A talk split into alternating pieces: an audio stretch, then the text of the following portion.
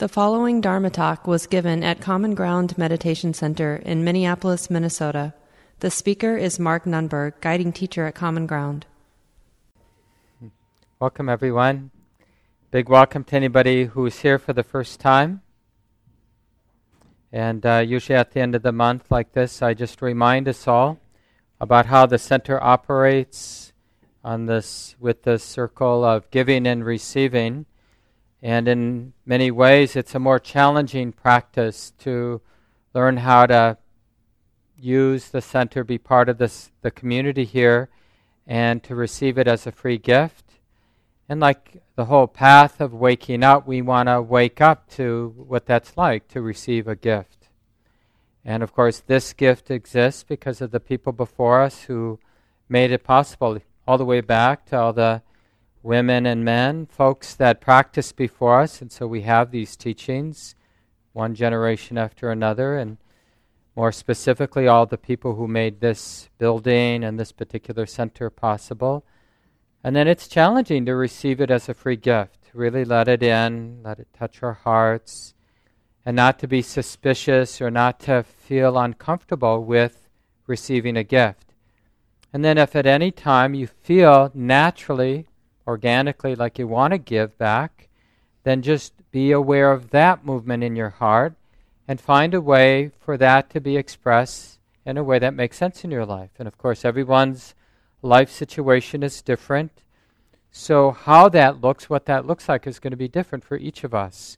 Whether you're volunteering time or offering financial contributions to the center, but this is how we've been operating since 1993 for a long time now in the circle of giving and receiving, not offering or asking or having suggested donations or fees for any of the programs, but just encouraging people to wake up to what it feels like to receive the center and the programs as a free gift, no strings attached. And if it ever arises for us to want to give back, to let that, to be aware of that and to act on that wholesome force, movement of generosity, whatever that might look like in your life. And so, you know, as an organization, we're like any other nonprofit of this size. So we have our, you know, the expenses. We support the teachers. We support, we have three or four office staff, myself included, and then Gabe Keller Flores, our office manager, and Shelley Graff, the associate director, and Gail Iverson, the bookkeeper and then a building and our property in western Wisconsin that we're developing. So, sort of normal for this size of a spiritual nonprofit. And so, just that circle makes all of this possible. We don't really do fundraising in the ordinary sense of the wor- word. So, if you have questions about this, just see me, or you can see Tom or Mary, who are our program hosts today, or Haya's in the office. You can check in with her about how this all works here at the center. We have more information, of course, on the website, and I think there's a handout out under the shelf or maybe next to the donation bowl uh, in the lobby, so you can take a look at that handout too. And then the other thing special about today, you probably noticed the big table in the lobby. Lobby. So once a quarter, usually we have a potluck, and on that day around the solstices and equinoxes, we also recite the refuges and precepts. So it's one of the more formal ritualistic things we do here at the center in line with the people who have practiced, who were saw themselves as students of the Buddha for all these many centuries, 2,500 years or so, where we acknowledge what we're taking refuge in. So I want to talk about that today. Traditionally, we say we take refuge in the Buddha, Dhamma, Sangha. But the Buddha, as a person, as a teacher, well, he's not around anymore, obviously. So it doesn't really help. I mean, emotionally, for some of you who have that kind of emotional disposition, having the sense of this historic person might be useful for you. But Buddha, as an actual refuge, something to place our heart upon, well, the person won't work. What works is our own something here and now, our own in our own understanding. So, what does the word Buddha point to in terms of our own direct understanding? Buddha means this awakened quality of the mind.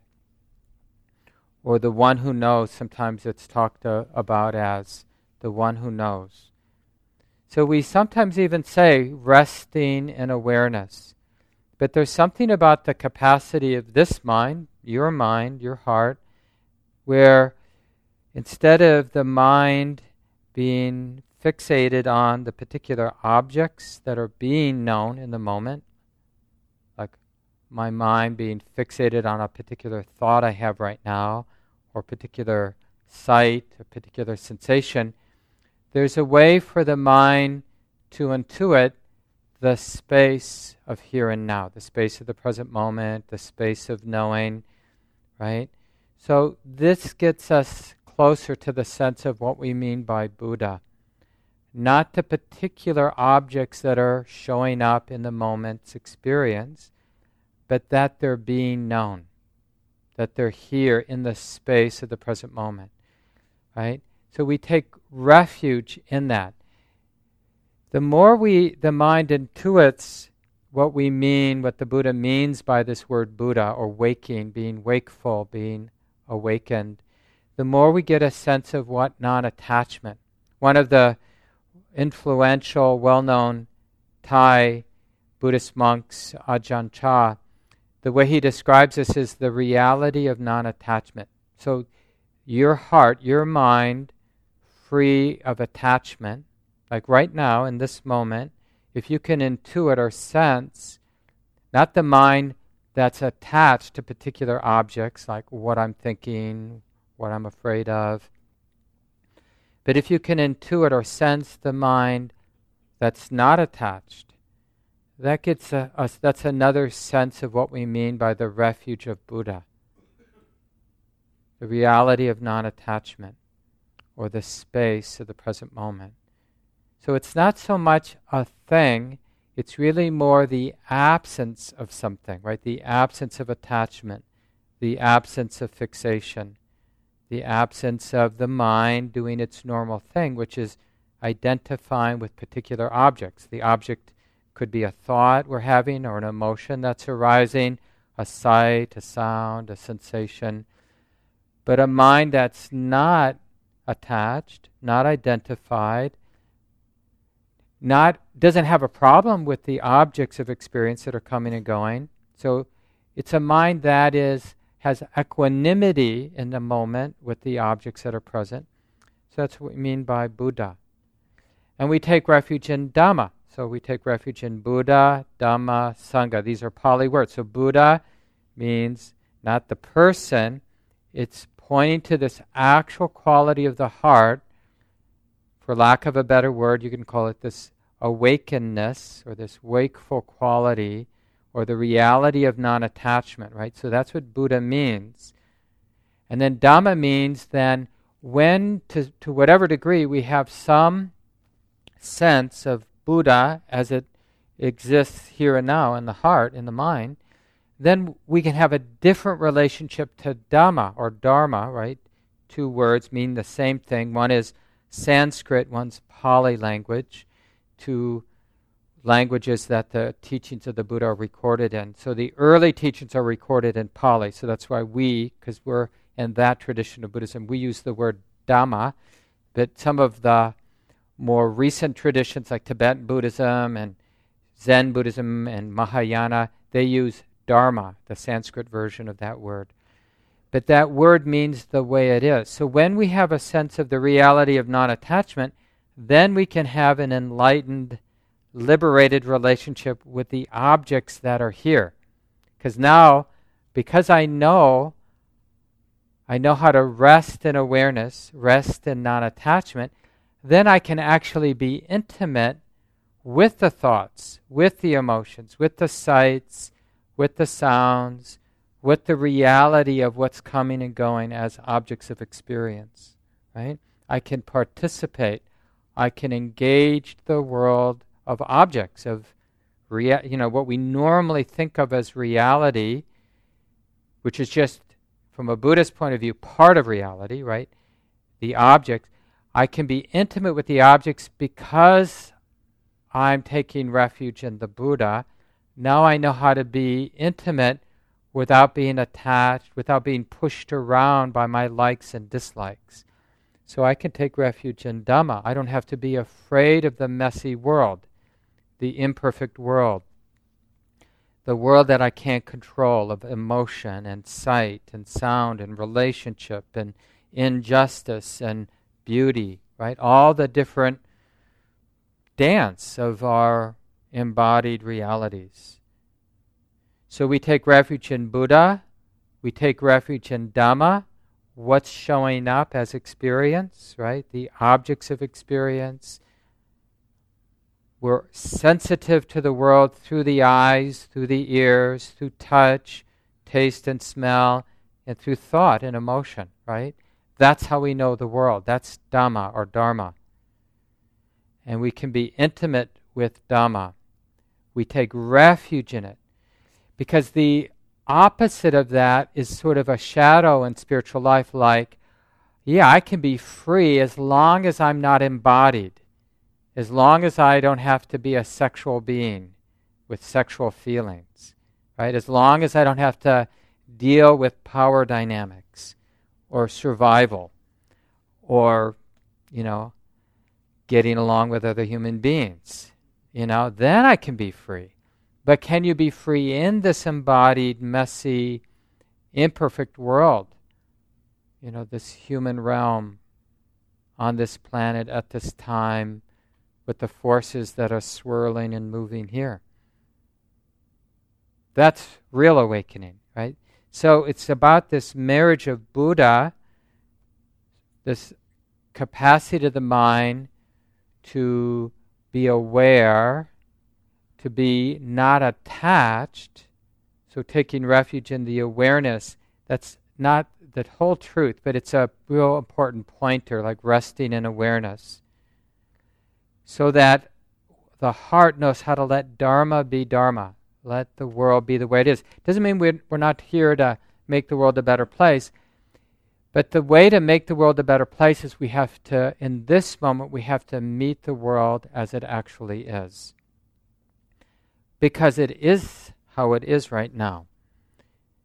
And to be afraid or to be closed down or to be in denial, that sets up a, uh, a relationship with the world that uh, sort of skews or distorts our engagement, our participation. So the way we change the world is we meet it we allow it to touch the heart, we allow it to come in. And what we find is it really breaks the heart. So when Buddha knows Dhamma, right, we take refuge in the Buddha that's able to know Dhamma, to take refuge in the way it is, that marriage breaks the heart open, tenderizes the heart. And then we have Sangha, that's the third refuge. So there's just three aspects of our practice. One is a deepening understanding of awareness, a way of being open, so that we can be intimate with Dhamma the way it is, so we can participate. This third part is really showing up, not holding back, participating, engaging. So we call it Sangha.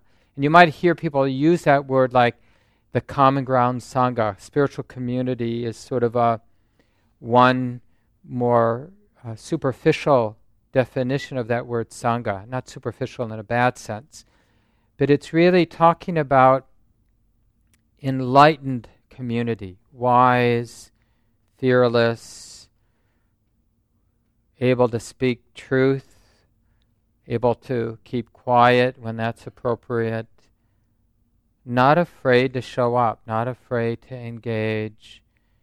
And we're, like I mentioned early on today, we're engaging with basic friendliness, that loving kindness, metta. We're engaging with compassion, karuna, with mudita, appreciative joy, gladness, and equanimity, upekkha.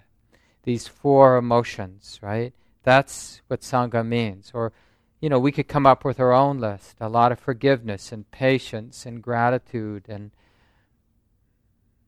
sense of humor, right? These are the qualities that actually allow a human being to show up in all their different relationships in life.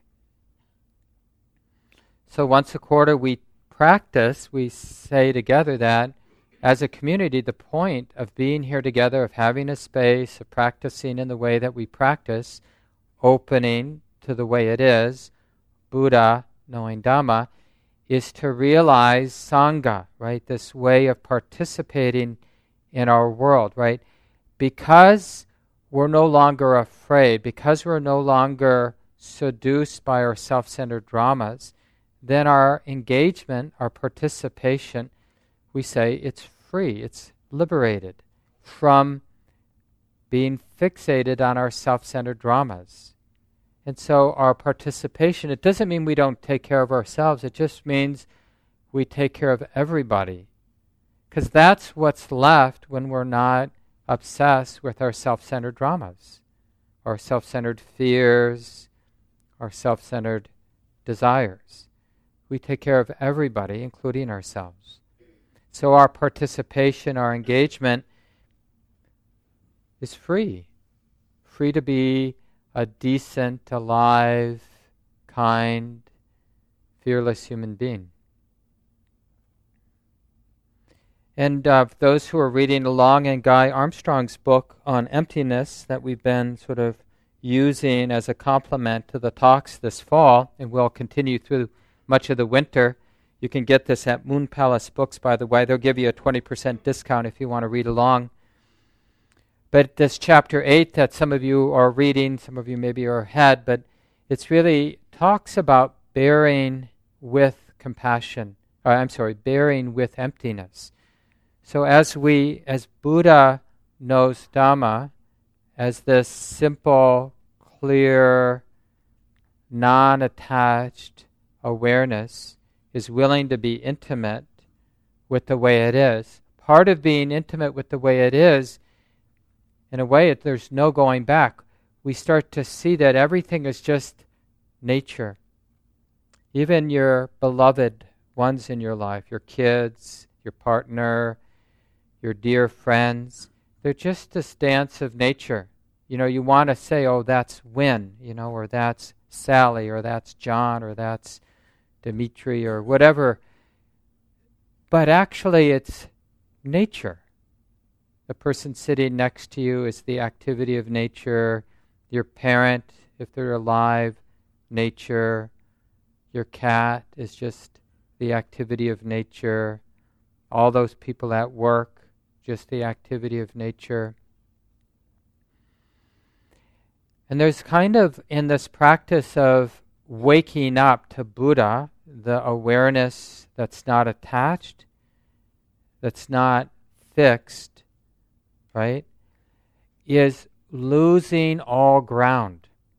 See, when I make Charlie over there or Patrice over here, when I have that concept and I'm attached to the meaning I have in my mind, oh, that's Patrice or that's Sherry or Tom or Mary, all these people out there, when I define it and then get attached by my definition, right, I solidify the world in a way that doesn't align with reality.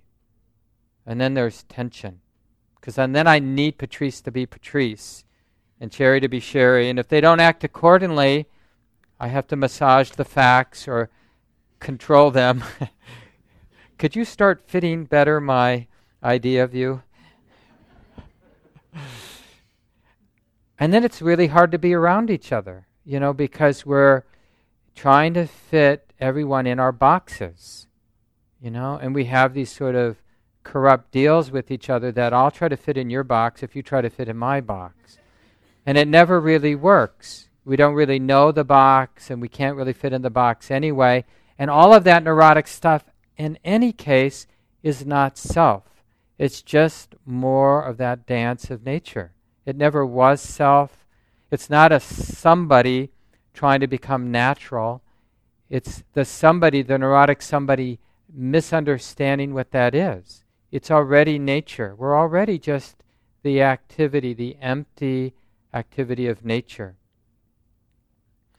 So, as we do this practice, we're going to need these three refuges. Because, in a way, waking up is unbearable without wisdom. Why do you think we rely so strongly on our fixed ideas about things? Right? It's our defense. In a funny way, we defend ourselves. I mean, the a Buddhist definition of an ordinary human being is somebody who's using, you know, most of their life energy to defend themselves against the way it is, which is hopeless. Right? And that's really the definition of dukkha or suffering or the basic existential uneasiness is that we have this tactic as a human being to defend ourselves against the way it is. Right? The way it is is it's a dance of causes and conditions. From our relative point of view, we say this part of the dance is beautiful and this part of the dance is horrific. And then we generally argue with each other about the part we think is beautiful and the part that we think is horrific. And we generally make more horrific things in that argument with each other about what's beautiful and what's horrific. Right? And then there's the vast stuff that we just ignore because it's neither beautiful nor horrific. So we don't pay attention to it. And as we develop this intuition, cultivate this intuition of Buddha, and use Buddha to know Dhamma, to be more intimate with our actual experience, with the way it is, then something arises out of that. The beautiful and liberating side of it we call Sangha. But there's Sangha is, in a sense, defended by this territory that we have to traverse. There's a, a well known person in our sort of U.S. tradition, one of the early pi- Western pioneers going to Asia to learn, Jack Engler. He taught early on, but later stopped being a sort of formal Dharma teacher and became a PhD psychologist. And in his dissertation, I think at Harvard, he wrote about Dharma practice, right, as a psychological process. And he's, he said the something, this is a bad paraphrase, but sort of the essence of this path that the Buddha taught is really a path of grieving. It's a human being grieving, letting go, experiencing the loss of everything that we thought was true.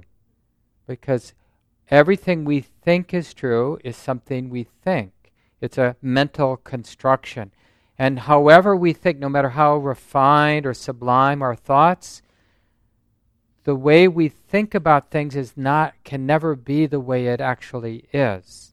The way it is isn't isn't related to conceptual meaning. In the same way that a menu is not really in the same ballpark as eating the dish. You know, no matter how good beautiful the photographs or how good the description of the food is, right? It's not the same as the experience of having the dish.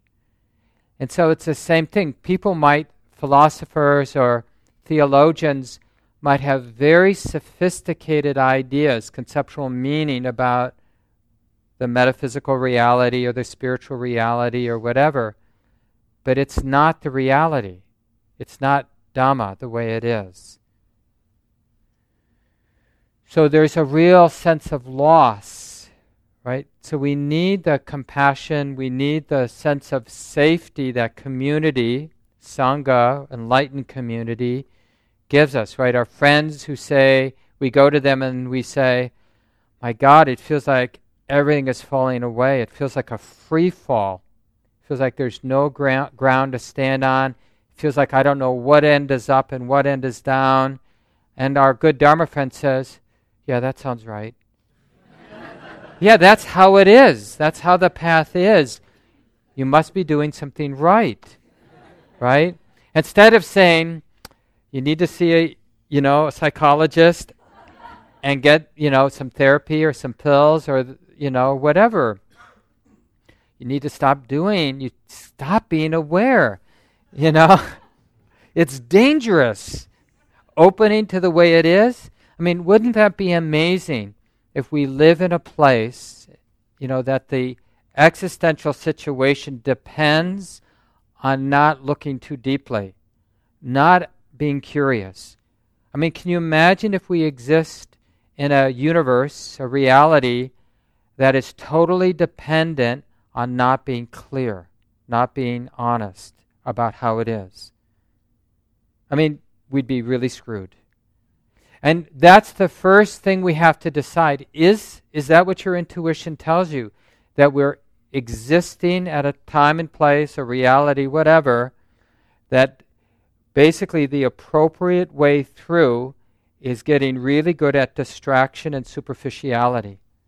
Right? So that's why we have Netflix and Amazon on demand, and, you know, I'm sure there are more cable television, good novels, you know, video games, F- fidgets. Is that what they're called? What are they called? F- fidget spinners? Yeah. I haven't seen one, but I've seen them in the news.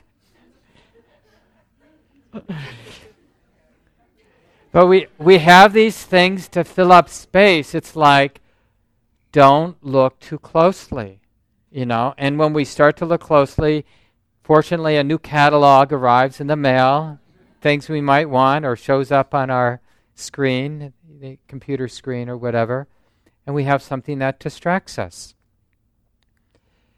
So when we, for whatever reason, get feel the tension of needing to be distracted, and we start to peel away the layers, and then there's really no going back.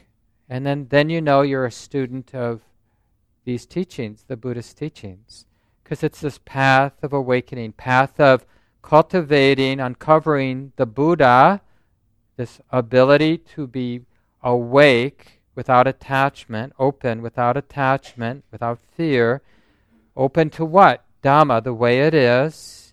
And that begins a chain reaction that leads us through this grief of letting go of everything the mind was taking to be ground, but actually wasn't ground anyway, into this more beautiful, liberated place of.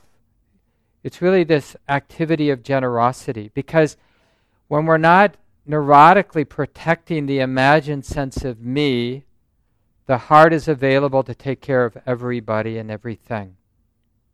Not because there's anybody or anything that needs taking care of, because it's the only thing left. It's what happens when the ground of needing to protect me, needing to protect my opinions and ideas goes away or and it gets worn down. It's not like it just disappears on one day, but it just gets worn down. It just doesn't make sense to be so neurotic. I'm sure most of you, to some degree, have noticed at least in places in our life where it just doesn't make sense to be as neurotic as we used to be. I mean, we could, and when conditions are just right, we might fall back into being neurotic in a way we were 10 years ago. But through the course of practice, it's like, I just can't do that suffering like I used to be able to do it. You know, I just can't get so whipped up into that tight heavy, contracted space. Why? I'd much rather inhabit this open, ambiguous, undefined, tender hearted, broken hearted place where I'm just figuring things out moment by moment. I don't have a grand scheme of like being a Buddhist, right? You don't have any fixed view.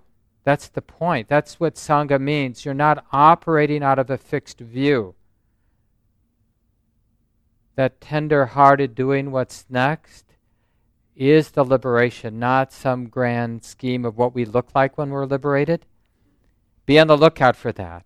Like fulfilling some vision we have of ourselves being a wise, kind human being, guaranteed, guaranteed to be a setup. and really, that's the responsibility as a good friend of someone to point out what a setup that is. Like, honey, I don't know what you're doing. I mean, mostly we need to say it to ourselves, but sometimes to our dear friends, honey, I don't know what you're doing, or I don't know what I'm doing, acting in this way.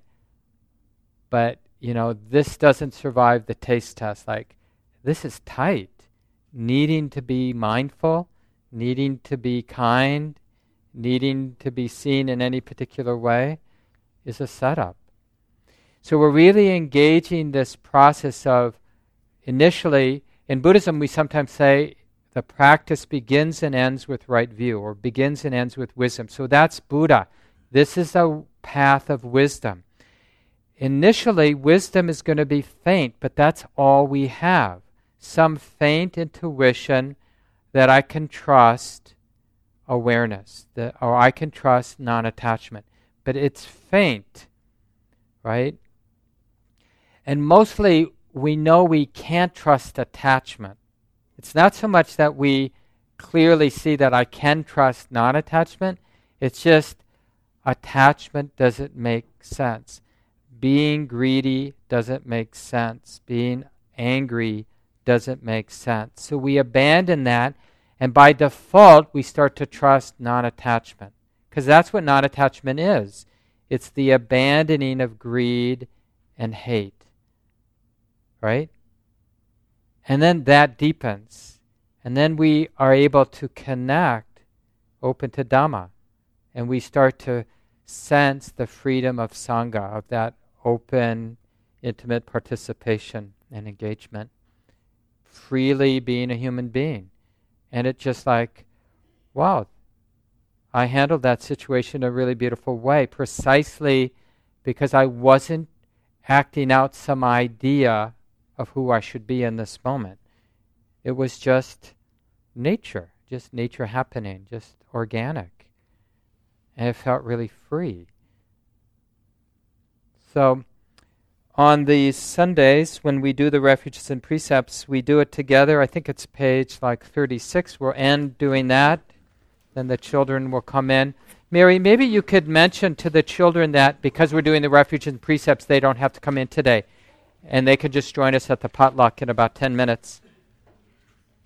So it's on page 35.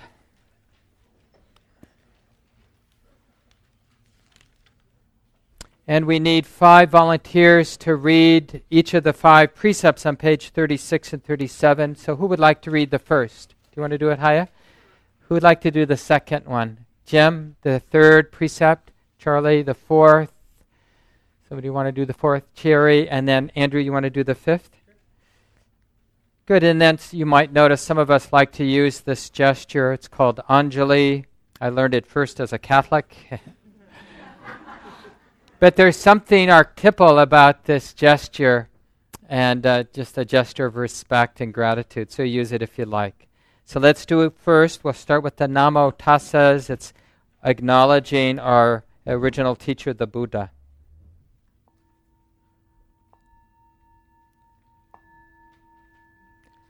Namo tassa bhagavato arahato Samma Sambuddhasa Namo Tassa Bhagavato Arahato Samma Sambuddhasa Namo Tassa Bhagavato Arahato Samma Sambuddhasa.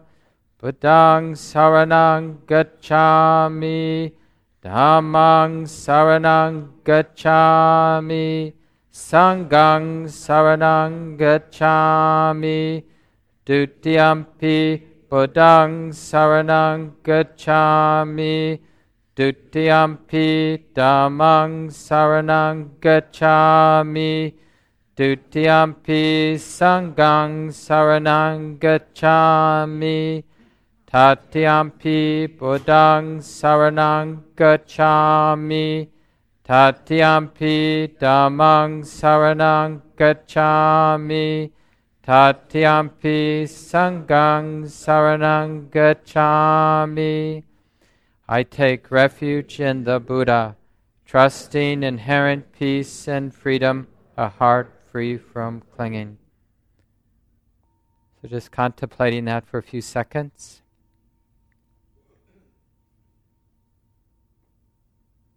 And now the second refuge. I take refuge in the Dhamma, trusting mindful awareness of the way things are. And just sensing that directly for a few seconds.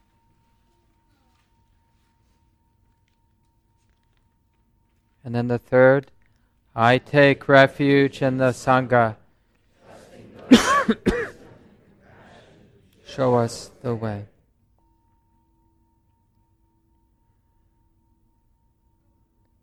Good, and we'll do the five precepts now. First, the Pali language, then we'll read it in English, and then we'll listen to one of our community members read Thich Nhat Hanh's comments. He's a very well known Vietnamese Buddhist monk, and has ref- uh, written these reflections on each of the five training precepts. So let's do the first. Panatipata, veramani Sikapadang Samadhyami. I undertake the training to refrain from harming living beings. Aware of the suffering caused by the destruction of life, I am committed to cultivating compassion and learning ways to protect the lives of all beings. I am determined not to kill and not to let others kill, and not to condone any act of killing in the world, in my thinking, and in my way of life. This is the first of the five mindfulness trainings, and I vow to study and practice it. So we just take a few seconds and reflect on what that might look like in our lives, this commitment.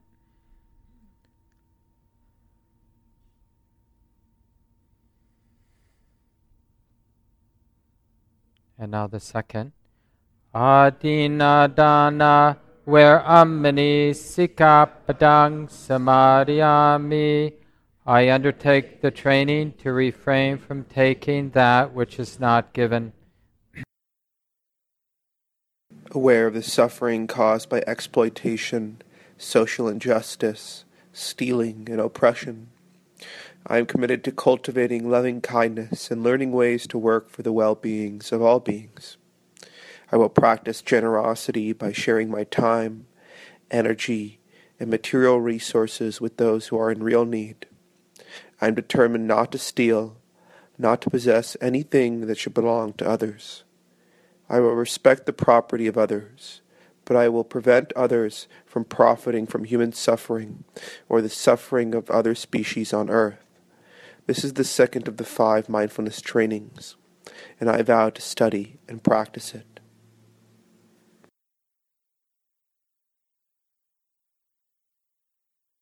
So use your imagination. What would that look like in our life?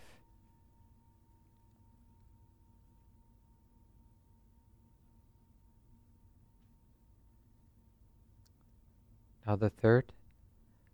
Kamesu mitchachara, veramani sikapadang samadhyami.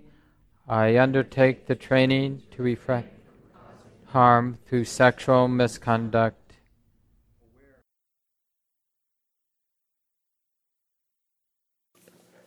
aware of suffering caused by sexual misconduct. I am committed to cultivating responsibility and learning ways to protect the safety and integrity of individuals, couples, families, and society. I am determined not to engage in sexual activities without love and commitment. To preserve the happiness of myself and others, I am determined to respect my commitments and the commitments of others.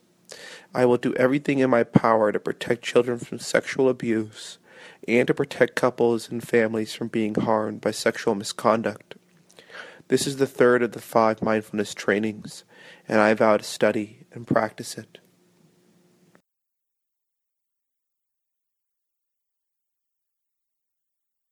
And now the fourth.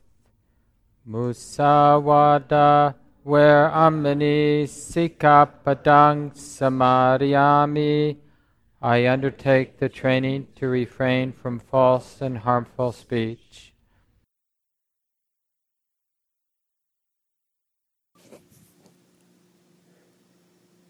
Aware of the suffering caused by unmindful speech and the inability to listen to others, I am committed to cultivating loving speech and deep listening in order to bring joy and happiness to others and relieve others of their suffering. Knowing that words can create happiness or suffering, I am determined to speak truthfully with words that inspire self confidence, joy, and hope. I will not spread information that I do not know to be certain, and will not criticize or condemn things of which I am not sure. I will refrain from uttering words with the intention of causing division or discord. I am determined to make efforts to reconcile and resolve all conflicts, however small. This is the fourth of the five mindfulness trainings, and I vow to study and practice it.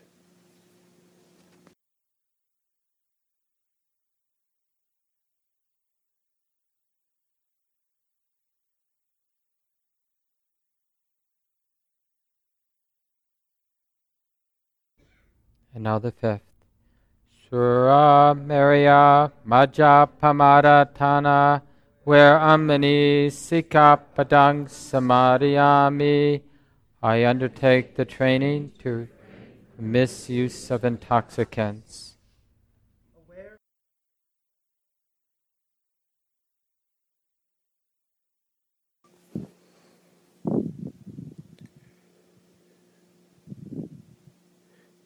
aware of the suffering caused by unmindful consumption. I am committed to the cultivation of good health, both physical and mental, for myself, my family, and my society by practicing mindful eating, drinking, and consuming. I will ingest only items that preserve peace, well being, and joy in my body, in my consciousness, and in the collective body and consciousness of my family and society.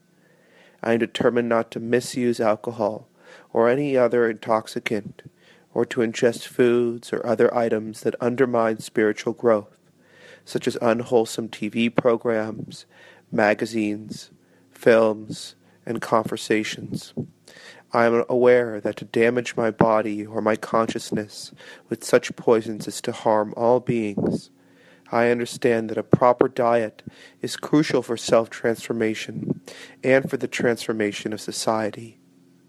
This is the fifth of the five mindfulness trainings, and I vow to study and practice it.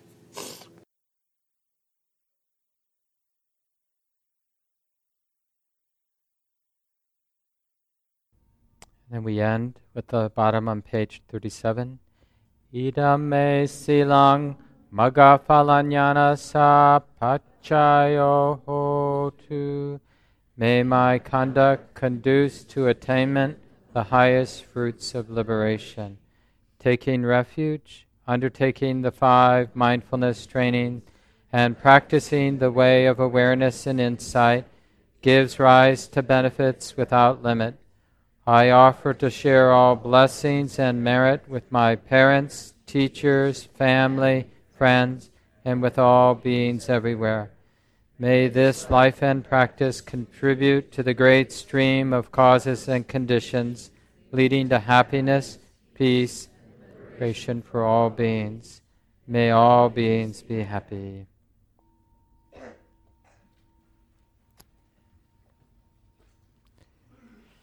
So that's our quarterly refuge and uh, refuge and precept recitation.